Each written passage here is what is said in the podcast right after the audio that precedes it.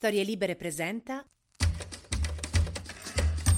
20 gennaio 2023, io sono Alessandro Luna e queste sono le notizie del giorno. Ieri i carabinieri, sempre a Campobello di Mazzara, hanno trovato il terzo covo di Messina Denaro. Ormai ne trovano uno al giorno, è tipo il calendario dell'avvento, che ogni giorno apri la finestrella e trovi dentro la sorpresa. Praticamente abbiamo scoperto che a sta Campobello di Mazzara, in provincia di Trapani, c'è stava un covo di Matteo Messina Denaro a ogni via, tipo i parchimetri, sai che ce ne deve essere uno ogni via per legge. Che comunque è un po' la comodità dei piccoli paesini, che c'hai il covo del boss sotto casa, insomma, dove ti muovi. Qui a Roma, sai, per andare al covo del boss devi attraversare la città, prendere la metro, cambiare, cioè. Emergono anche alcuni particolari su ciò che si trovava dentro questi covi. In uno di questi all'entrata c'era un quadro con Marlon Brando nella parte del padrino. Che, boh, un po' trash. Cioè, perché dovresti avere un quadro della tua movie adaptation? Cioè, sei quello vero? Cioè, è come se Calenda e Renzi all'ingresso della sede del loro partito avessero una foto di Shrek e Ciuchino. Ok, questa era cattiva, eh. Ma la vera notizia sconvolgente è che sono stati trovati dei foglietti con scritto qualcosa e dobbiamo aspettare un bel po' per sapere se sarà una grande rivelazione o la ricetta per la pasta coi ceci. Che comunque secondo me un libro di ricette di Matteo Messina Denaro sarebbe tipo super popolare, andrebbe un botto. Cioè basta ignorare la voce cianuro. Mentre la clinica privata dove era in cura Matteo Messina Denaro e da cui è stato prelevato dai carabinieri l'altra mattina dice di essere sotto shock che hanno assoldato un team di psicologi per calmare queste persone che sono completamente in stato di shock non tanto per il fatto che ci fosse il capo della mafia tra di loro, ma per il fatto che se n'è andato senza pagare perché è stato portato via dai Ross.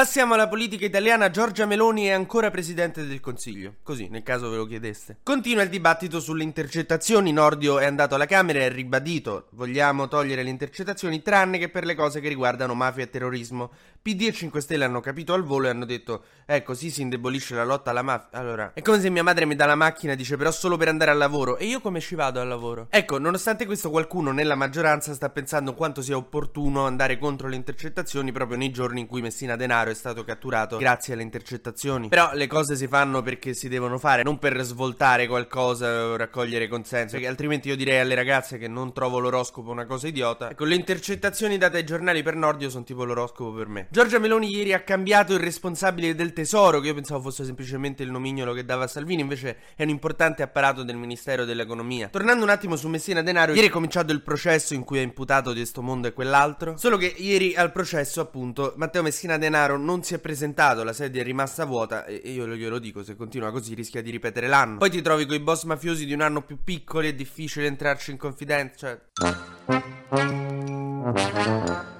Schlein e Bonaccini continuano a girare per l'Italia ma continuano a non essere riusciti a inventarsi un tema forte, interessante da dire alla gente. Ponte sullo stretto, non lo so, a sto punto inventatevi qualcosa, però non si può andare avanti così. Cioè, davvero solo a slogan. Oggi Bonaccini ha detto Dobbiamo tornare a parlare con la gente come si parla al bar. Il rutto finale secondo me non era necessario, però vabbè, comunque la frase era chiara, Bonaccini. L'eurodeputata Eva Kaili, coinvolta nel Qatargate, denuncia di essere torturata e tutti a ride, però in realtà eh, lei denuncia di essere messa dentro la cella in cui gli hanno fatto vedere la figlia solo due volte in due mesi, con la luce sempre accesa, che è tortura. Poi gli avvocati hanno detto è torture come nel Medioevo, che no, no, nel Medioevo non è che ti lasciavano la luce accesa, ti smembravano. E poi Kaili lamenta il fatto che in cella fa veramente freddo, però quello mi sa che siamo un po' tutti perché col gas. In ogni caso dice che le è stata negata una seconda coperta. Insomma, l'Europa rompe le palle a noi giustamente sulle condizioni dei carcerati, anzi noi abbiamo dovuto alleggerire il 41 bis perché l'Europa ci diceva che era troppo duro ed era vero. Però mo se scopriamo che fanno come facevamo noi, non buono.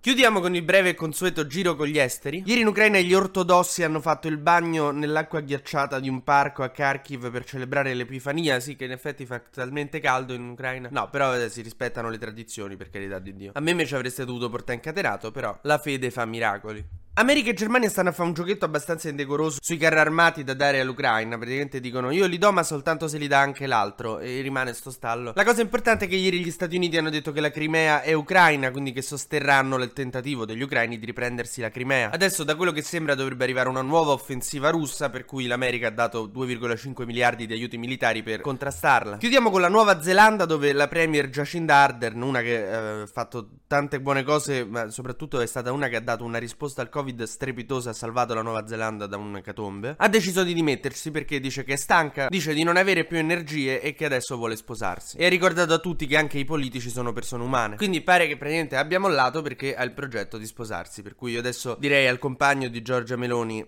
Stanello, quando ci sistemiamo?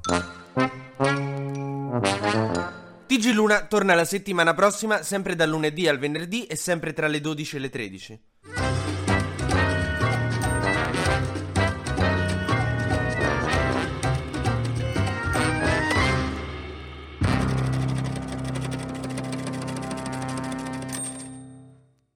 Una produzione storielibere.fm di Gianandrea Cerone e Rossana De Michele.